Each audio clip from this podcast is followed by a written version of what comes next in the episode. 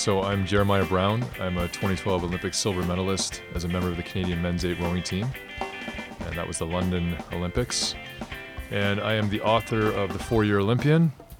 And uh, for the last three years, I've been working with the Canadian Olympic Committee, uh, leading the development of a program called Game Plan, which is an athlete wellness and transition program for Canada's Olympians, Paralympians, and national team athletes. Congrats on the book.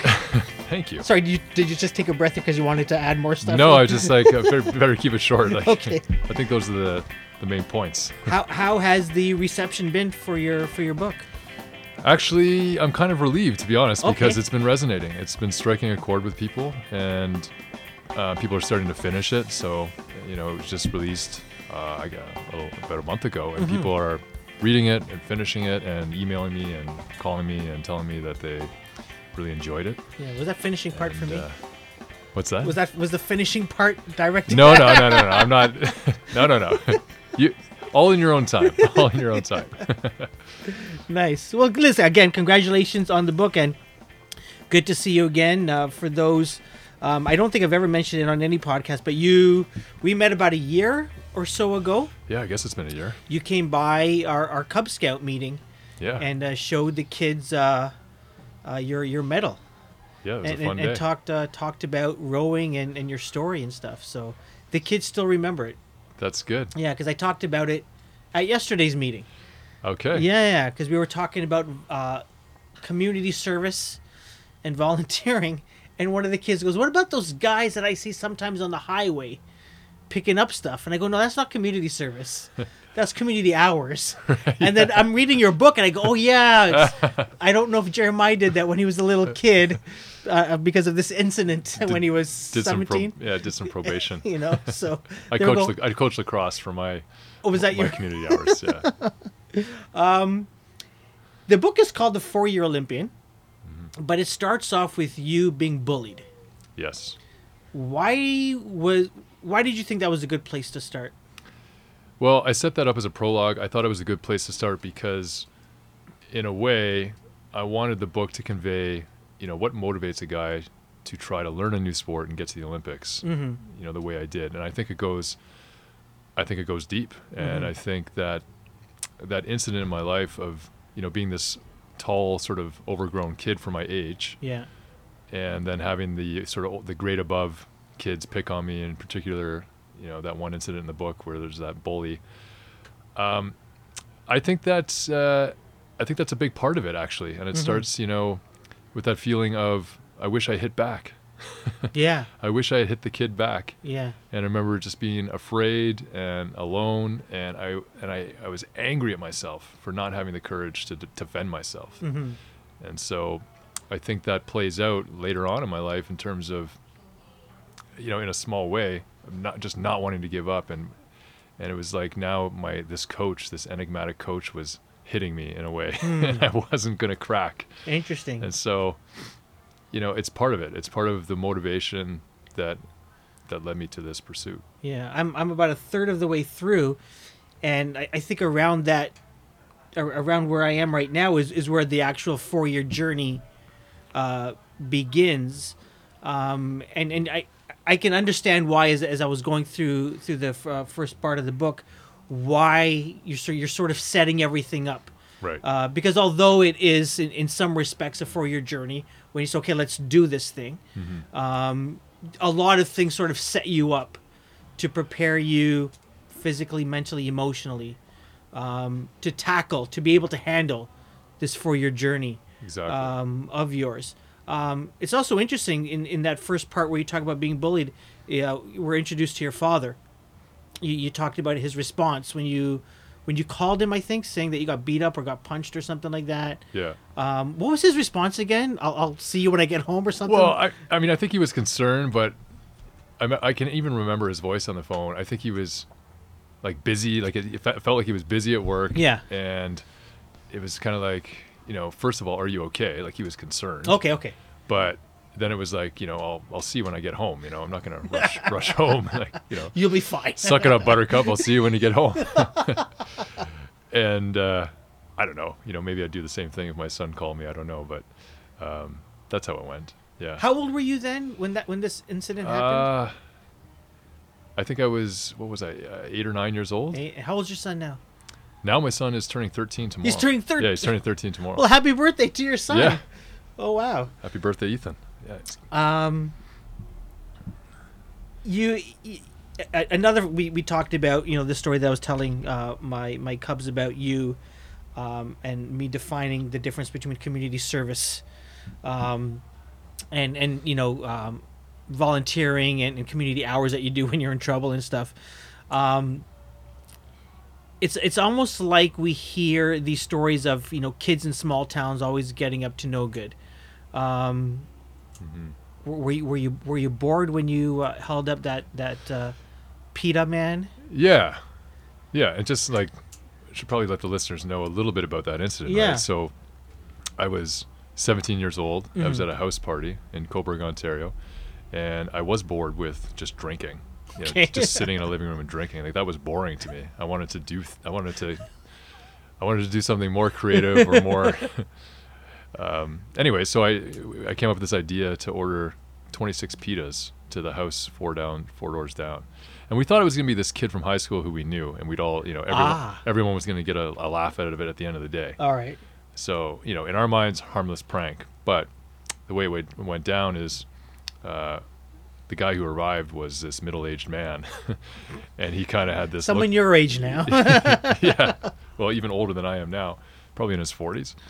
And he had the pitas. He stepped out of his car. It was snowing, and we were standing in the driveway with uh, these balaclavas on our, on our like, like just total morons.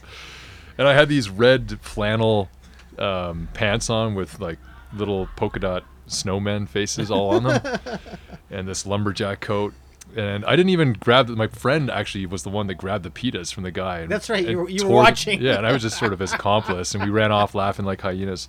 And anyways, long story short, the cops tracked us down. They brought Sure. the, the canine unit. it's the kid. They with the tracked us down to the house, and then they and then they went from the house, and I was walking home at two in the morning, and the cop pulled up behind me, threw me on the hood of the car, and I thought, oh, he's just trying to, you know, teach me a lesson. But that led to a long court process, and I was facing an indictable offense of robbery because Mm-hmm. Yeah. we were because there was physicality involved with my friend actually pulling the pitas away, so that Mhm. made it physical and more than just theft. And and so when you're facing a charge of robbery, I mean that's that's an indictable offense, and that that was huge. So I I could have gone to you know uh, youth penitentiary or just jail really Mhm. for uh, up to two years or maybe even more. So.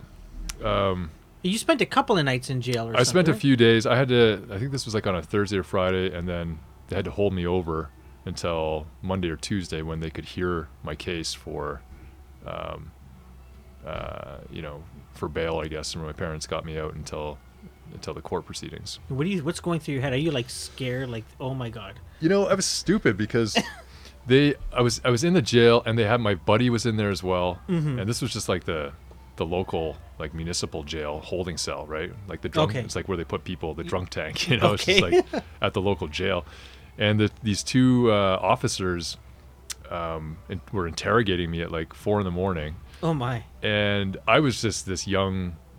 This this belligerent young rash boy, and I was like, I'm not gonna rat out my friend.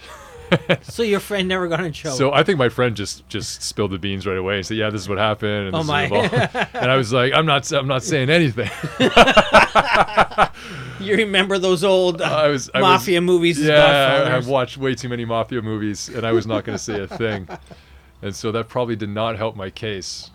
Um, and so I did spend a few days at, at the Brookside Youth Penitentiary in Cobourg, which is a young offenders facility. Yeah. and uh, so I didn't do a lot of time there. But I, I was there I don't between three or five days or something like that, Wow. and it was enough to know that I did not want to spend eight months or two years in there. Wow. So it was a really life changing moment for me. It Yeah. was it was like, you know, to your question, yeah, I've always been sort of a creative energy inside of me kind Yeah. of kid, Yeah. and. Uh, you know, when this happened, I thought, well, geez, I'm not a bad guy. Like I'm a, I've got a good Sure. soul. I got a good heart. You Yeah. know, I, I mean well. I just, you know, I You were like- bored. I like to, I like to disturb the peace once in a while. You're just a kid. I'm just a kid having some fun, you know. So, that's the backstory. Um, in in your book, it um, you quickly get to McMaster, Mhm. Um, were you play and, and you and you joined the football team? Were you playing football before that? Like, were you active in in sports at all? I grew up playing minor hockey in Cobourg. That's right. That's right. Yeah, yeah I remember. And then when I got to McMaster, they didn't have a varsity hockey team. yeah, So I decided I would be a walk-on tryout to the football team. yeah, And uh, I remember this, there was this one play during training camp. I, I had emailed the coach. He said, "Okay, I don't know, sure, you know, Walk y- on. You can come try out. Sure. we'll give you a look." but most of the athletes were recruited from high schools from football, you know, and so I was kind of an outside shot. But I showed up, and I just put everything into those one-on-one drills. I just hit these guys as hard as I could. Yeah. And the coach loved it. He loved the intensity. Okay. He singled me out one day. He's like, "Yeah, that's how you play football." Yeah. I didn't know anything, right? I didn't know anything about how to like any positional play or the offensive playbook, which was 82 plays. Like, I mean, I was in way over my head. It took me two years from, you know, having them allow me to stick around on the practice roster Mm-hmm. to actually learning the game, and then actually earning a starting role in my third year. Yeah. And then So- you got and then you get injured. Then I got injured. I Yeah. tore my labrum in my shoulder. What year was that? Was that your final year? No, that was my third year, Okay. and then uh, I tried to come back, Mm-hmm. and it seems like every athlete has this story of coming back too early. It seems like it's always too early. Yeah. And I just continued to aggravate the shoulder. And so my fourth year was um, not my best year. You know, I felt like I was just kind of protecting the shoulder and, and trying to survive out there, Yeah. blocking some pretty big guys on the offensive line. And uh, and then the, my football career came to a close. And there I was with, uh, we haven't talked about this yet, but no. my nine my at 19 my son was born so i had i had a baby on my Yeah. hands and you know looking to the future i guess i better get a job i best i guess i better settle down Better grow up. grow or- up you know man up be a man We we talked earlier before we started recording, and I and I told you it's like it's a very it, it's not a you know when someone looks at the cover, four year Olympian. I'm gonna learn how to be an Olympian in four years. Like Jeremiah is gonna outline. oh really Here's my. I'm just thinking what Stoke what would someone- yeah. Here's here's here's fourth. You know here's you know 20 things that Jeremiah did over four years. He changed his diet. He worked out you know 15 times a day or um, you know he he he stopped look you know hanging out with his friends but it's it's a very you know, like like we were talking about it's a very open a very honest and raw book right and part of that is you name names like you like everything everyone from the the guy who uh, picked on you uh, to obviously Amy um, your your girlfriend in in uh, in university who you then uh, married Ethan's mom Yeah. no we didn't get married but we were together for eight sorry years g- yeah. yeah, Um, did you so i have a bunch of questions Okay. first question is um, did you talk to everybody that's in your book saying hey you're going to be in my book are you okay? Like i'm, I'm curious No. about that process. No. I think Okay. if you're if you're a writer and you're trying to write a memoir yeah. you can't go asking for permission Okay. because what you're doing is you're telling a story mm-hmm. which is your version of reality as you experienced it. Yeah. And you, know, you can't make stuff up. Sure. But in any given set of circumstances you'll have your view i'll have my view.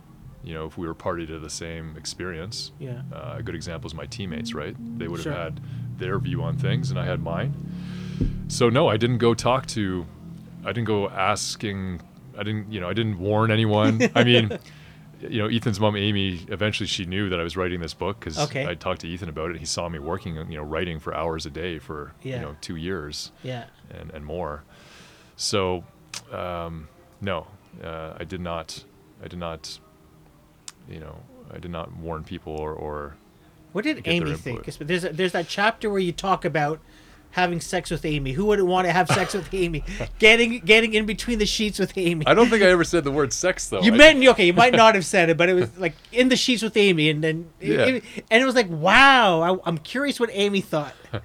what did Amy think of that chapter, or just her being in the book and, and you being very honest? I think the feedback I've heard is when you read the whole book, Yeah.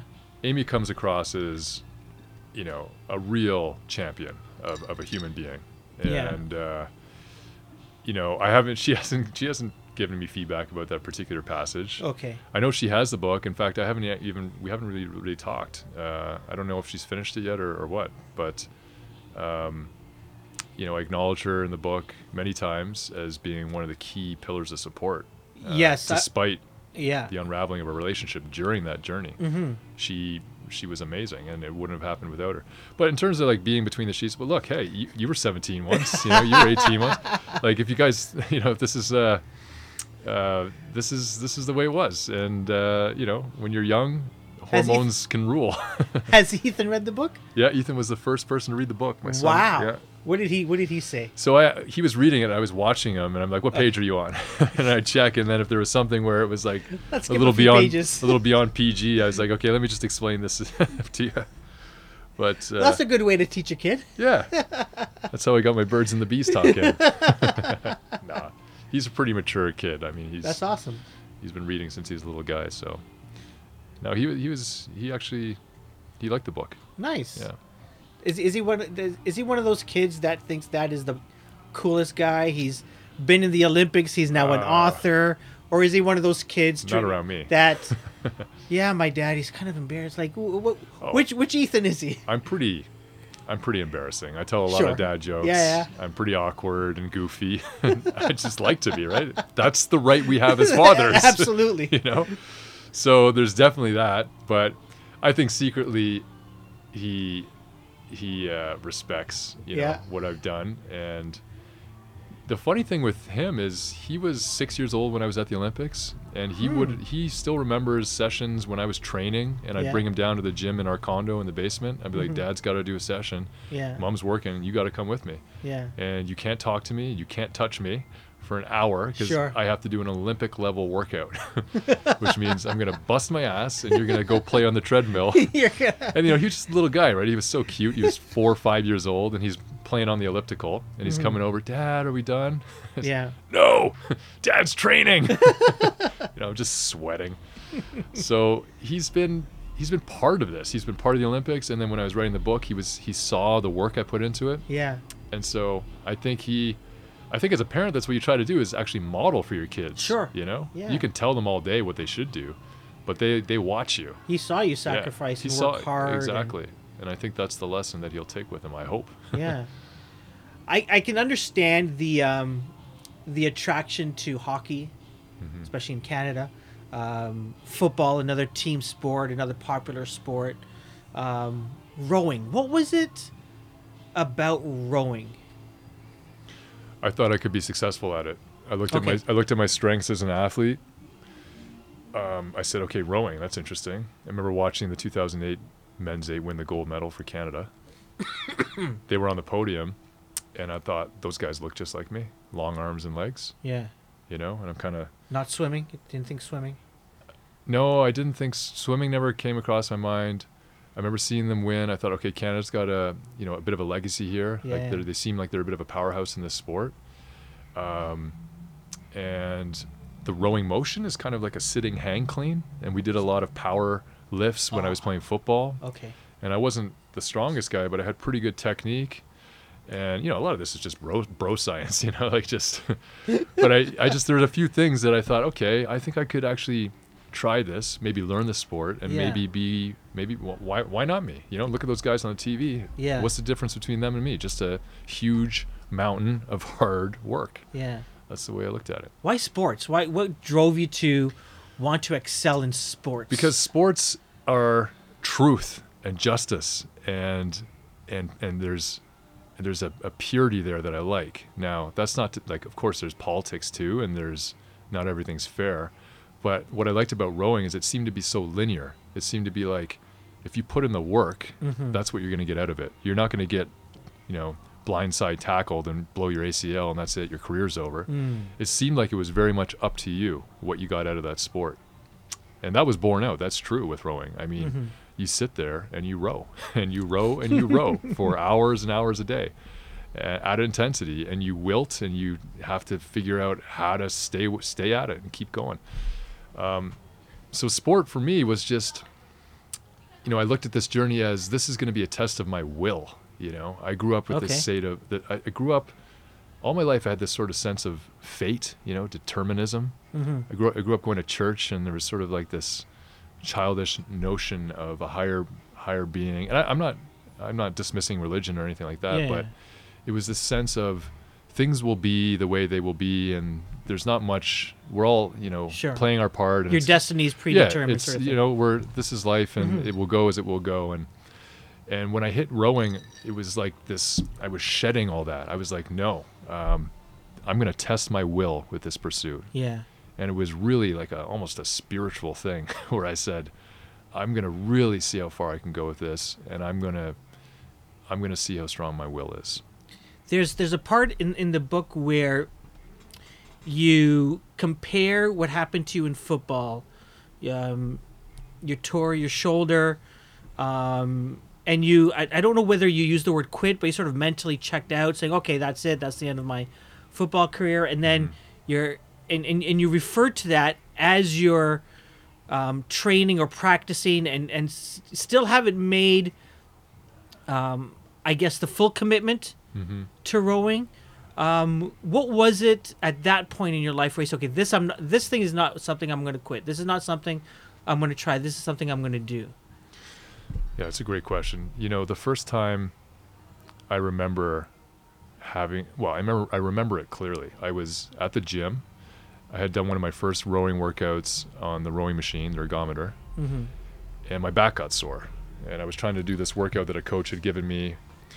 And this was like I was just sort of beginning, and my back kind of seized up on me, and I stopped this workout halfway Mhm. through. I thought, oh God, you know, if I haven't even really begun, and, and I've already got an issue. And I remember lying on the mat, rolling it out on a foam roller.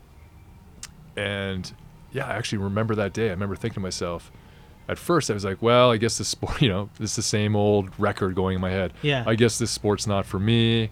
I guess Oh. that, you know, this is probably not going to work out anyways. And then there was just a moment where I was just like, I don't know. I, I guess I shouldn't swear on this podcast. doesn't matter. Doesn't matter. I was like, okay. I was, I was like, fuck that. I was like, you know, it was that moment. I was just like, you know what? Fuck it. I am going to uh, come hell or high water. I'm going to see this through. I'm, I'm going to, I don't care if my body breaks. I'm going to teach Mm. my body to, to fall in line. And I know Wow. that might sound nonsensical, but I was determined in that moment to see this through and to truly push myself further than I ever had in my life as an athlete, as a human being, Yeah. really. Yeah. I can just imagine as, as I'm reading parts of the book and you, you, you talk about you're working at a bank, you're in, you're in Victoria or just out, outside Victoria. Yeah. and you're you're working a finance job. It's not nine to five. I'm sure it's, uh, the hours a little bit extended on both sides, but you're training in the morning. hmm You're working. Yeah, at lunchtime you're training. Um, you go back to work, um, and and you might have I, I can't remember right now, but you might have trained after work. Plus, you got a kid, Yeah. and you're you're trying to figure out um, your relationship with Amy. You can Um, you can see why my relationship unraveled. Writings on the wall. Well, so wait- and sometimes I think that I'm busy. Um, Well, look, we need, we, need, we got to qualify this, okay? Okay, Because okay.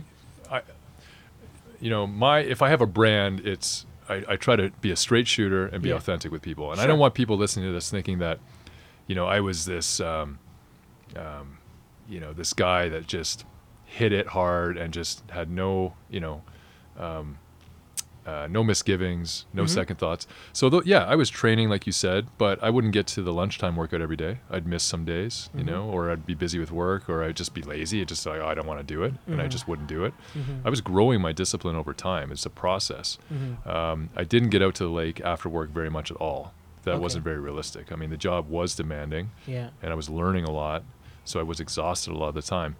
But it was, you know, as I started, like I, I wasn't just locked in and, and disciplined and doing everything I should right away. I was missing some training. I was, and then I would I'd beat myself up about it, and then I was sort of regathering my motivation and like, okay, let's let's start again. Mm-hmm. And so it was a sense of almost starting and stopping, some false starts. Mm-hmm. It wasn't this congruent, you know. Um, I made a decision and then off I went until I got to the Olympics and won a medal. No, That actually makes me feel good. yeah, no, it was. you know, there's a lot of self doubt, right? I mean, the whole Yeah. the book is basically once you get into the in the meat of it, Yeah. it's an exposition on overcoming self doubt, and we're all plagued with it. Yeah. Um, you know, it doesn't matter if you're. It doesn't matter what you're doing with your life. Mm. Um, athletes, Olympians, they have all the same fears, insecurities, and they just there's something in them or there's something they learn to do to overcome those. But it's over time. No one makes a decision and then becomes uh, the embodiment of a future Sure. Olympian. That doesn't happen. That's that's a that's All a right. that's a lie. I feel better about myself and all my restarts of losing weight and going to the gym Yeah, exactly. and stuff. That's It's- that's fantastic. Yeah. You know, because you're you're right. You know, because you know we'll we'll read these books, Mm-hmm. your book not being one of them, where it's like, I don't know whether I can commit four years of, you know, two a days. Right. Um, and and although you probably made that mental commitment, Mm-hmm. you didn't follow through right. every day. You Exactly. Know, you failed every other day, maybe. Or, or That's the cycle, right? yeah. You make a decision in your mind, and, in your, Mm-hmm. and you look in the future, and you see yourself doing these things, and then maybe you, maybe you end up doing seventy percent or forty percent of what you committed to in your mind, Yeah. right? And then you either say, "Well, this is not working out," or you um, sort of reaffirm, Mm-hmm. and maybe you do eighty percent of what you say next time, or eighty-five percent next time, and you're growing that discipline. It's it's it's escalation of commitment. It's uh, confidence slowly growing. Um, you know, putting in the time. It's you can't sh- you can't fast track that process. Mhm. You got to go through it. Doesn't matter what the pursuit is. Cool. I mean, it was the same thing was right with writing the book. It was the exact same thing. Five years, eh? Yeah, it took took five to write years. to write the book. Well, including the the whole publishing process, Hmm. about a year with the publisher, and but yeah, a good solid four years of writing. And I, I, I. I want to get to why why you decided okay. uh, to write the book, but I want to um, I want to ask you about uh, a, a- a few people. Um, the first person, and, and I guess these are these are mentors, coaches um, in your life. The first one that that, that I got introduced or, or, or popped out to me was Coach Riley. Yeah, my football Uh, coach. football coach. Offensive lineman. Yeah, tell me about him. Um, well, Coach Riley uh, had coached at McMaster University. He coached the offensive line for many, many years.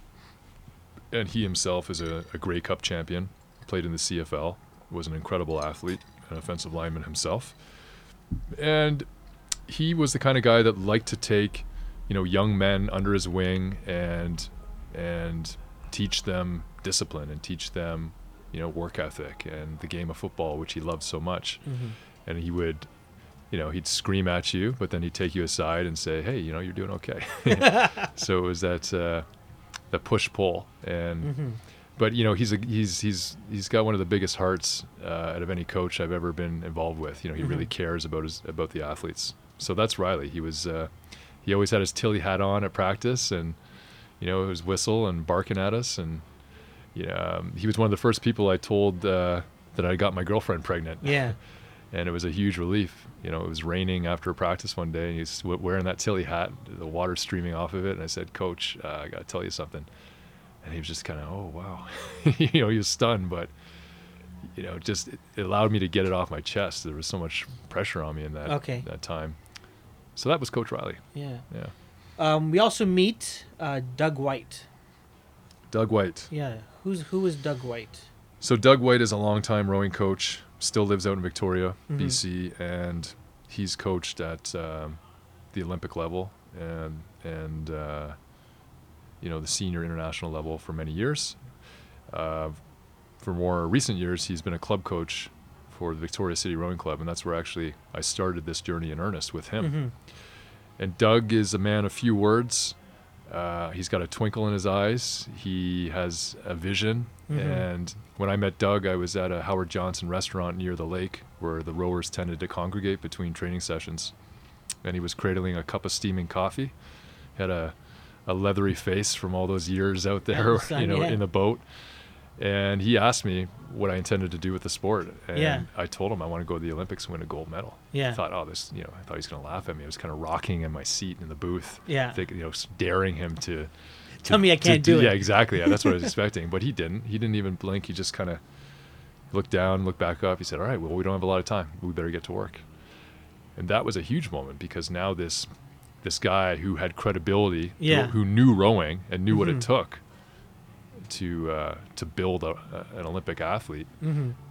uh, seemed to believe in me Yeah. and and that was the first that was the first person I really confided in that I honestly, you know, more it was it was very private until that moment. Okay. You know, in the year or two, like even from 2008, basically to 2000. Well, that year of 2008 was mostly a private dream. But Hmm. when I met Doug that winter, it was in Victoria, 2008 in the winter.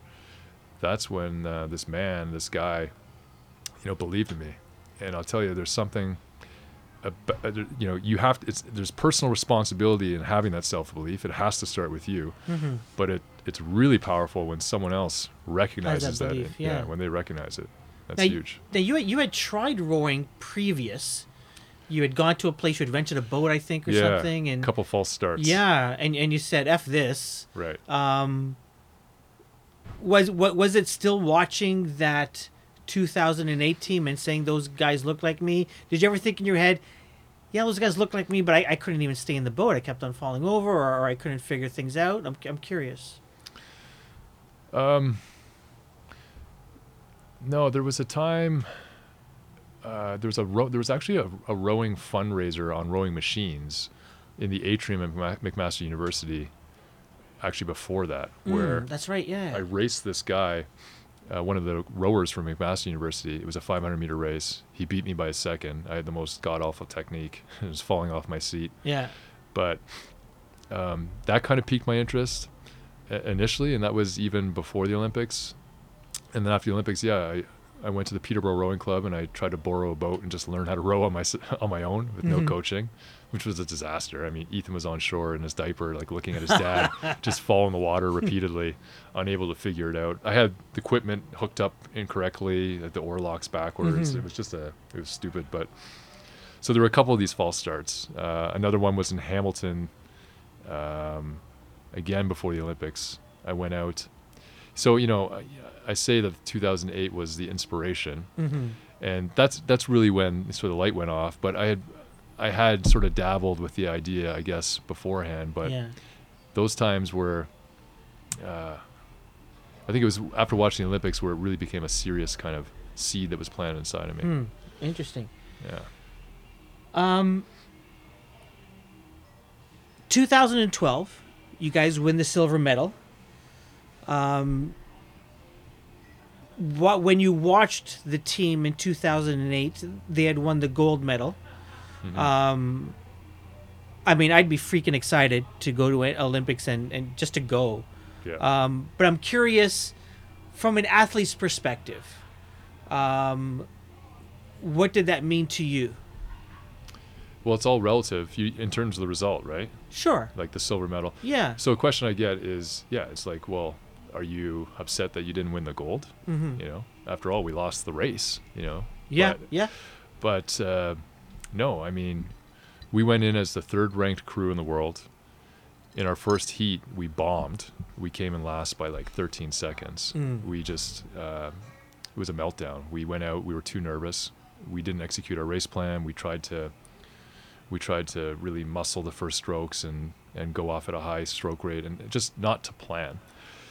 And so um, all the crews moved through us. We were last by 13 seconds. Remember this reporter after the race saying, sticking the microphone in front of my mouth, saying, "Oh, where do you go from here?" I was like, "Oh, Joe, I guess we got to tighten up. Come back out here, second race." Sure, know, yeah. Just like the trite athlete response Yeah. knowing how those hockey players feel in between periods now.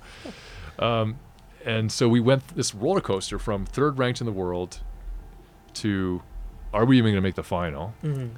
to recovering in the repechage, Mhm. which is the second race. It's like a second uh, last chance to get into the final with the crews that won the two heats. Mm-hmm.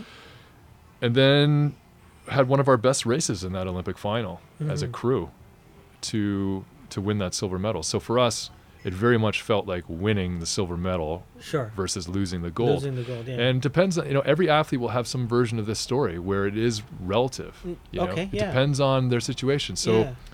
if if they you know some Olympians, let's say their personal best was sixth in the world in their event, and they went in ranked twentieth, I Mhm. think they're going to be quite happy. Yeah. I think they're going to be very happy with themselves. Sure. If an athlete wins a bronze medal and they expected to win gold, no, they're not going to be happy. Mm. It's all relative. It depends on what your expectations are going in. Yeah. It's as simple as that. But to you, it was like you were you won the silver. Oh yeah, like we you'd think we won the platinum medal. like, like, the Germans who won the gold, Yeah, yeah. they had been undefeated for four years. They were the class of the Okay. field. I mean, they were they were impeccable rowers, and it was going to take our best race to challenge them and bring them down. Mhm. I think because we had broken the world record in the heat of a World Cup event a couple months earlier, we thought we we had it in us if we had like the perfect race. But uh, you know, they they earned it. We were closing down on, on them in the final stage of the race, but but uh, they won. And when they were celebrating, like it looked like we won the gold medal. We were so happy because it's the rel- it's the relativity of the experience Sure. that that creates what you feel inside. Yeah. And so we're pumping our fists and we're so happy that we survived that awful heat and then actually came out with a silver medal when we were third ranked, right? So Yeah. you know, it seemed like, well, at best, if we can recover and get that bronze, that would be a huge achievement. So to get one better and do silver, yeah, it was amazing. Nice, nice. And the Germans were just relieved that they didn't screw up. Um, wh- when did you when did you actually make the team? um, well, January 1st, 2011 is when I joined the team full time. Okay, That's when I left my job, okay, and that's when I went for it. And that was based on um, having a certain level of performance at the national championships that year in the single scull. hmm And I had to meet certain standards on the rowing machine. Okay, uh, certain like fitness standards. okay. Had to meet, you know, uh, pull a certain time, certain score, All right. and so January one, two thousand eleven. That's when i joined the team full time. Okay, awesome. Yeah. Um, and so the, next question after after winning the silver medal hmm is why not stay on? So I- I obviously haven't gotten to that part of the book. Maybe you answered that already in, in, in the book, but I'm curious. Well, I thought about it, but honestly, I got everything I wanted out of the Okay. experience, out of the sport, and I was sick of the sport by the time I got through the Olympics because right. I didn't ease into it. I, I don't think I ever have. To this day, I don't know if I've had. I've had maybe three like leisurely rows in my life Yeah. because the first row I took was to try to become an Olympian. So it was Sure. always this driving, driving, pushing, pushing. Like, like, like I don't have a lot of time. I got to catch up. And so I don't know if I really enjoyed it the way a lot of rowers they get into the sport because it's they love the, you know, the flow and the you know f- Mm. floating over water and and you know it's really beautiful when Yeah. you when you get a nice stroke and you you exit your blades at the finish and you carry them above the water Yeah. you know perfectly balanced you feel like you're soaring in a sense you're Hmm. it's it's it's a beautiful sport but I didn't really get to appreciate that or enjoy it um, because of how how hard I hit it how quickly Interesting. so quickly. So after the Olympics, I was happy to move on. And the other key part of this answer to this question is that I made a promise to Ethan's mom that if she stuck by me and supported me, Yeah. even after we broke up, that I would move anywhere she wanted to because she had moved. We were both from Cobourg. We grew up high school sweethearts, both in the same town. And I convinced her to move out there basically for my opportunities and my dreams. Yeah. And after we broke up, I mean, I know she wanted to go back home, come mm. back east, back to Ontario. And I said, Amy, look, I need your help if I'm going to do this. Sure. Because, you know, I love my son. You know, we both love our son more than anything. And I wasn't going to be able to survive mentally, you know, if they were to go back and I was Mm. separated from my boy. Yeah. So I had to ask her. Um, she had moved out. And I remember one morning, because I was carting Ethan to her house before I go to practice. So I'm, I'm literally taking, he's in his PJs and wrapping up in blankets in the winter, going into the car, driving to her house at like f- 4.45 a.m. or 5 a.m. Yeah. He's sleeping. He's in a bundle of blankets. I, she opens the door. You know, light comes on the porch. I hand, I hand off my son to her, and it just wasn't sustainable. You know? Sure. So I said, "Look, Amy, I need you to come and move back in to our little 500 square foot condo Yeah. and just keep our family together, and we'll have this platonic relationship. But I need your support." And she did it. Wow. You know, it was a hugely selfish ask, and, Yeah. and being an elite athlete is a very selfish existence. You know, and she kudo like uh, she did it, and so after the Olympics, I, I wanted to stay in Victoria actually, and of course I tried to convince her. okay. but when she when she made the decision, no, I want to I want to go back. Yeah. Um, you know, of course, we discussed where we ended up in Peterborough, Okay. but that's uh, essentially, you know, I had to keep my promise, and and that's where we are now, and so it's worked out. Oh wow. Yeah, That's actually a good story. yeah. Yeah, it's actually a happy story. It's a happy story. Yeah. I mean, she stood by me. I couldn't have done it without her. And Yeah. then afterwards, I was happy to, you know, keep my end of the deal. And so that's why and now we're in Peterborough, and and Amy and I have a great relationship now. We always joke about it, how we should start a radio show on how to how to co-parents after a, a breakup without all the disaster stories you usually hear. about. Yeah, uh, yeah, that's that's know. really really interesting.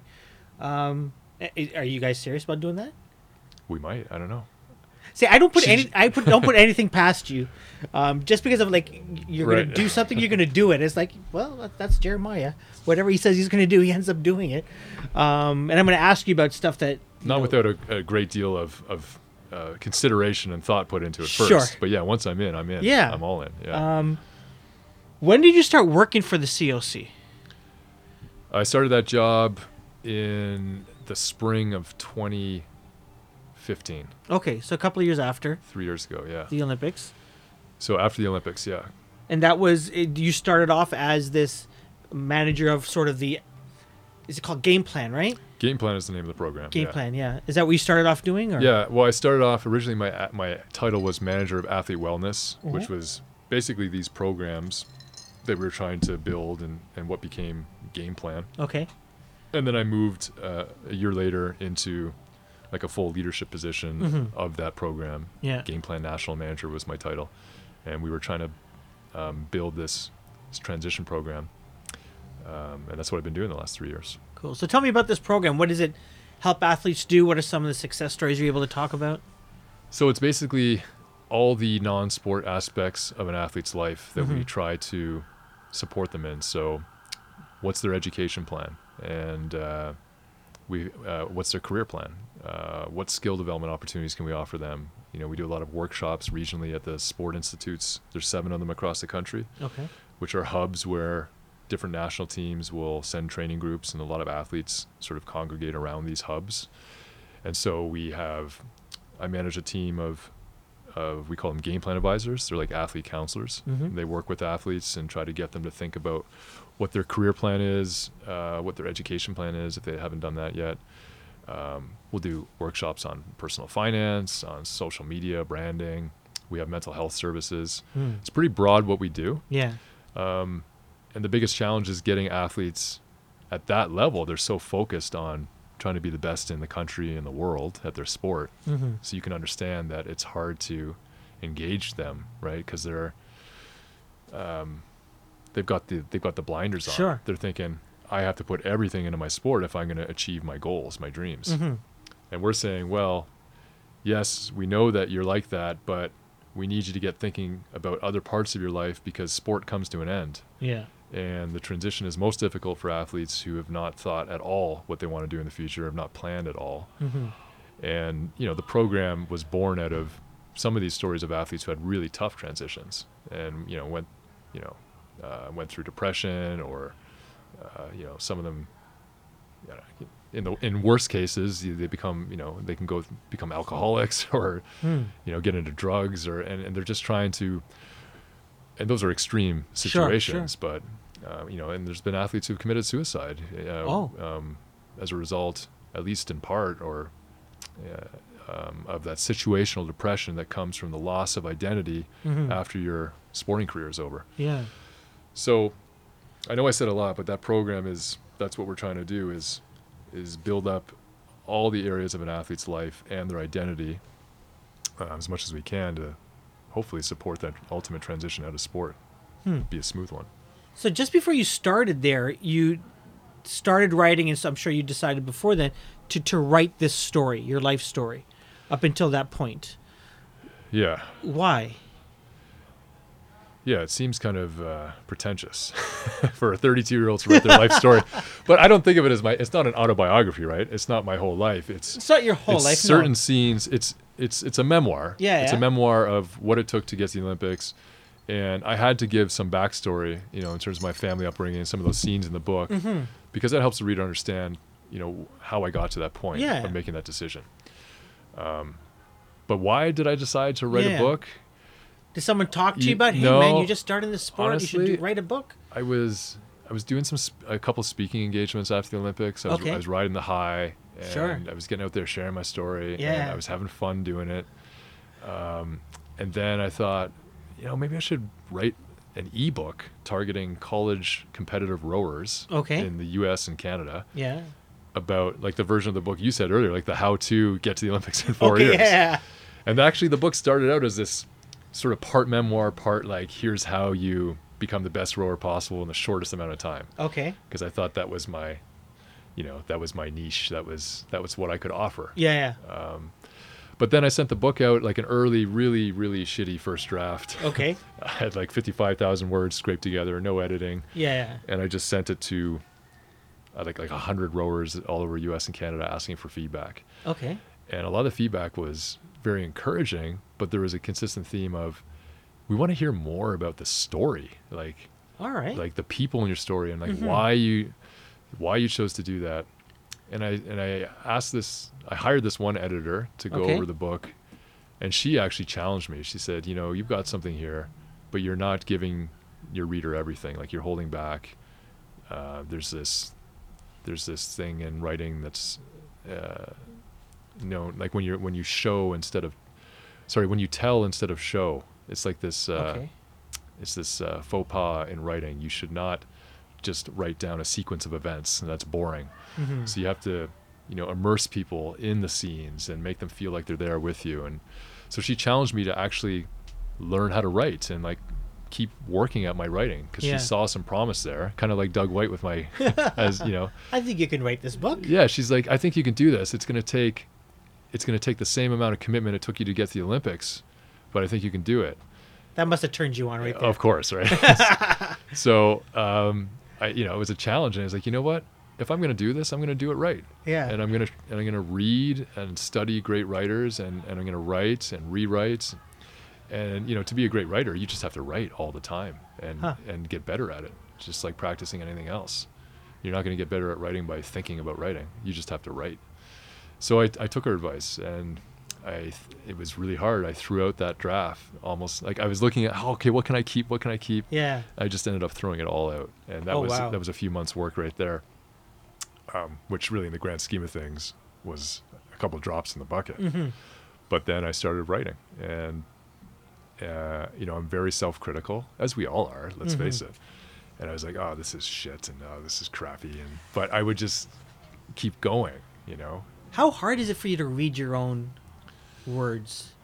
Because I can't listen to my podcast. No, No, I Yeah. just I, like you said, I, I I don't like the sound of my voice. that's I think it's, I yeah, I think most people have that that uh, reaction, like hearing your own voice. I hear my ums. I laugh too loud. Like I said, oh Well, it's similar with writing. yeah. I think it's probably more jarring listening to an audio recording of yourself. Hmm. But with writing, um, there's this thing where you you'll write something. Let's say you, you write a thousand words, and maybe in the moment you think it's gold, right? You're like, oh, it's just my muse has has come down, Yeah. and I'm just I'm writing just pure gold. I'm going to keep all of this. You give it a few days, don't look at it. Sometimes only one day. You come back and you just see all the errors, and you see, oh, I was just rambling here, and this makes no sense, and it's not coherent, and you see all the problems, right? They emerge, they jump out at you hmm uh, with fresh eyes. So it is hard to to read your own stuff, but the finished product, I'm I'm pretty proud of because it went through a whole process, you know, a whole substantive editing process, and Yeah. we and and we cut out some bits that sure I would have liked to keep in, but they make the narrative stronger, they Okay. make it tighter. Um, and I'm proud of where I ended up. But of course, I'll read I'll read my own book now. I haven't even I mean, I haven't been into the book at all, right? I mean, I've been through it back and back, you've back and forth, You like lived it. hundreds of times. I've lived it and Yeah. I lived the writing of it. yeah. But you know, I'll read it. I'll I'll open it up once in a while and, and be like, ah, you know, that actually turned out pretty good. Nice. And uh, and then there'll be something else like, ah, I should have just cut that paragraph. so it never ends, right? It's a never-ending loop of, you know, it can be better. Yeah. And this was like my rowing coach, Mike Spracklen, used to say, well, if you rowed 2,000 meters in five minutes and 59.9 seconds, Mhm. then why couldn't you do it in five minutes and 59.8 seconds? Ah. And if you did it in five minutes and 59.8 seconds, then why couldn't you do it in five minutes and 59.7 seconds? Yeah. it was like this relentless, right? Yeah. There's always a marginal gain to be had. And you have to be careful actually with that because it leads to obsession. And then obsession can lead to, you know, you have to watch your mental health, honestly. There were some dark times both in the rowing and in the writing of that book. Hmm. Interesting. Um, how, how did you get yourself out of those dark times, both in, in, in rowing and in writing? Yeah. So, man, that's a that's a big question. Um, how did I get myself out of those hard times?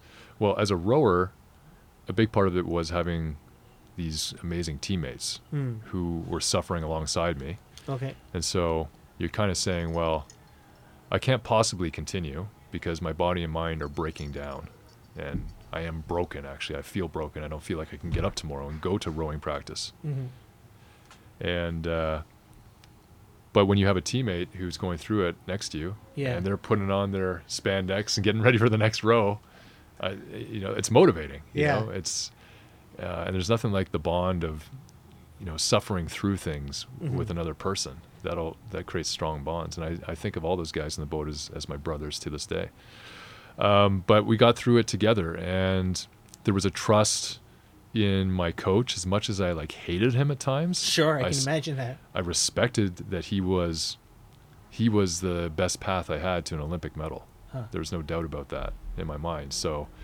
uh, I hated him a lot of the time because he pushed us so hard. Yeah. And sometimes I, I thought he took risks with our bodies that he didn't need to. Oh wow. Um, but you know, he had a plan and he had a vision, Mhm. and I respected him for doing what he had to do. In terms of writing the book, Very solitary activity now, right? yeah, yeah, No teammates to lean on. yeah, very solitary, um, and that's what was particularly challenging. Is what I had used in the past to get through was no longer. It was just totally in my own head. Mm-hmm. You know, I heard Mike Spracklen in my head, but it was it was me having to motivate myself, motivate myself. When you know when you're writing a book, I mean, you don't know if anyone's going to read it. You don't Yeah. even, you don't know if you're going to finish it. Sure. you know it's a huge task it takes years um, usually to write a book and so what gets you through uh, I, I guess it's just a commitment to see it through again starting stopping there's false starts there's Mhm. days where you sit down to write and nothing comes out and you Yeah. just give up and um, and look i was i was dealing with my own kind of situational depression and anxiety part of that was the hangover of the pressure from the olympics Mm-hmm. you know obviously i had compressed my experience into such a short time that i wasn't processing anything and then writing the book was cathartic but it was also while i was going through my own athlete transition and, and dealing with the things the very things that we were trying to support athletes in with the coc program that i started working on a little later um, so i don't know i would go to the gym you know working out it was important to stay Hmm. active like i just sit on a stationary bike for 30 minutes or go on the treadmill or just do a very simple circuit weight circuit Yeah. And that would just get me back to sort of par mentally Okay. um, it was good spending time with family and friends, making sure I got out of my house. Mm. You know, uh, having my son was was huge because you know makes you laugh, makes you angry, but makes uh, makes you all kinds of things, but mostly makes you not think about the book or Yeah. how it's going. So yeah, a lot of How many times did you quit things. writing? Like saying that's it. I'm not going to do this thing. Well, there was a, the gut check moment after that editor said, "You should throw all this out and start over because, you know, there's a story here and it deserves to be told and told well." Yeah. And that was just like, "Oh, I know what's coming. I'm gonna be, I'm gonna be flogging myself, you know, mentally now to Yeah. do this because that's how I am." In fact, at one point, I'm like, you know, talking to myself, right? I'm like, you know, Jeremiah, why don't you just be kind to yourself for once? You know, go watch some TV. go, to a movie. Yeah, go to a movie. Just why don't you just chill out? Like, what's wrong with you? You know, why are you so intense? and what was the answer back? The answer was you're intense, and this is and this is how it, this is the manifestation of of, of who you are, Yeah. and you can't help it. And uh, and I wanted to do it. I wanted to do a good job. You got Adam Vancouver Koeverden to write the forward. No, not AVK. It was Who? Simon Whitfield. Simon Whitfield. I'm Yeah. so sorry. Simon Whitfield. Simon Whitfield. We have a lot of superstar um, people in the water. I was going to say rowers, but they're probably one's a rower, one's a kayaker, Yeah, everyone confuses Yeah. confuses canoeing, kayaking, and Yeah. and rowing. and rowing. Um, yeah, tell me about Simon Whitfield. Well, Simon was just a guy that I had a ton of respect for as an athlete. Um, he won a gold medal in Sydney, I think it was, in Mhm. triathlon, and then Sydney or Athens, and he, and they won a silver medal. Mm-hmm. Uh, 2012 Olympics was his last Olympics. Yeah. He had an accident on the bike and didn't end well for him, but uh, just an incredible athlete Yeah. uh, and really celebrated in Canada for his for his accomplishments as an For sure. individual in a really tough sport. Mm-hmm. And I had talked to Simon. I got to know him after the Olympics at events here and there. We talk, and you know, he's actually a, a really great writer himself. He he was writing this sort of um, just sort of free flowing kind of s- stream of consciousness consciousness kind of stuff, and it Mm. was almost poetic. And Yeah. I remember reading some of these blog posts. Like he had a website and they repost on his Facebook page. And I was reading. I thought, man, this guy's actually like he's like I was connecting with what he was trying to convey All right. and what he was trying to illustrate with his words. And so I ended up reaching out to him and just asking him if he would read the book and write the forward, and he agreed. Nice. And I thought he did a good job with it. Yeah. Cool. Um, so you're writing the book. You're working at COC, and, and just recently you've, you've told me that you've left Yes, the COC. I have. Job's done. No, it's there's a lot of work to be done, Yeah. but it, it's been a little over three years, Yeah. and I feel like, um, you know, with my team, I've taken we've taken the program to a place where it's solid enough that I know it's going to continue to grow, and athletes are going to continue to benefit. Okay. And we've had some big wins. Signed a huge partnership deal with uh, Smith School of Business at Queen's University, Hmm. where many, many athletes are eligible for scholarships to uh, their various uh, business programs. We've got um, we signed on several universities to give athletes flexibility so they can go to school and pursue their sport at the same time. And uh, so, like, there's a lot of good things happening. And then this book was coming out, and I felt like I wanted to uh, take the time and really promote it and get it out there and talk about Mhm. it and share it with people. And there's speaking engagement opportunities that have come out of this. And so I just want to, you know, I spent five years on it, so I want to, I want to help it find an audience. Yeah, you know, yeah. I want to, I want to connect with readers, and it's exciting. So, um, the COC has been good to me. We had a, we had a long transition plan for my successor, Tom Hall, who's a bronze medalist himself in, uh, in C1 in canoeing and he's a friend of mine. He's a great guy, and so I've been onboarding him over the last month. But I'm spreading my wings. I'm, you know, I've never, I've never had a job in an organization for more than two or three years in my life, anyways. Yeah. And my disposition is I look at, I- I guess I think of jobs as opportunities to to meet great people and do great work, but also to repatriate my my bank account and get ready for the next big risk that you know the next big project that will that always has some financial risk involved, Sure. some unknowns, and I, I guess uh, like status quo is is just not for me. I, and you know it's an exciting opportunity. The work is is varied and challenging, but uh, I'm ready to go in a new direction, and it felt like the right time. Nice. So you're not you're not joining MMA or anything like that. I'm not no. Because you've been stretching here, and those those arms are like massive. That's because in my in my little circuit I've got pull-ups and I still do pull-ups. So I'm maintaining the shell of an athlete. That's what you're seeing. You're- but my cardio is just awful. is, Like, is it okay? if I had to run away from you, I'd be leaning over panting You'd pretty. One thing that I was shocked at is, and maybe this this was part of the work you were doing with Game Plan, was the amount of money that athletes get paid or make. Yeah. And I'm not talking about, you know, baseball players, hockey players, you know, professionals Right. like that. I'm talking about wrestlers, um, uh, con- rowers, Yeah. uh, gymnasts, Right. and, and so on and so forth, where there's not this professional circuit that you could, quote unquote, join and literally make hundreds of thousands, if not millions of dollars Yeah. uh, a year. Um, I, I think in the book you said, you know, you're a quote unquote regular athlete makes 10 cal- 10,000, 20,000 for an elite athlete. Yeah, as a development athlete, uh, it's called uh, you get carding. It's called from the Okay. federal government, Yeah. and a development card. So when you're uh, on your fir- like first year on the national team, you'll get. I think it's up to eleven thousand something. Mm-hmm. When I was rowing, it was just under ten thousand. Mm-hmm. And as a senior athlete, so um, someone who's now competing internationally and representing our country, they will get a senior card, and that is, uh, it's been bumped up to uh, around twenty thousand dollars, I think now. maybe a little more than that now. Do Canadians recent need to say, okay, we that- don't that mind was being approved. taxed a little bit more so that these athletes make more? Um, is that the answer? Do we need the Royal Banks of the world to pony up more? Uh, like, what, what are your thoughts on what needs to, or do, does anything need to be done? It's a great question. Um, my view is that you know we raise a lot of marketing partnership dollars uh, through the COC, and uh, uh, the organization has done a great job of that and, and galvanizing corporate support for the Olympic movement in Canada.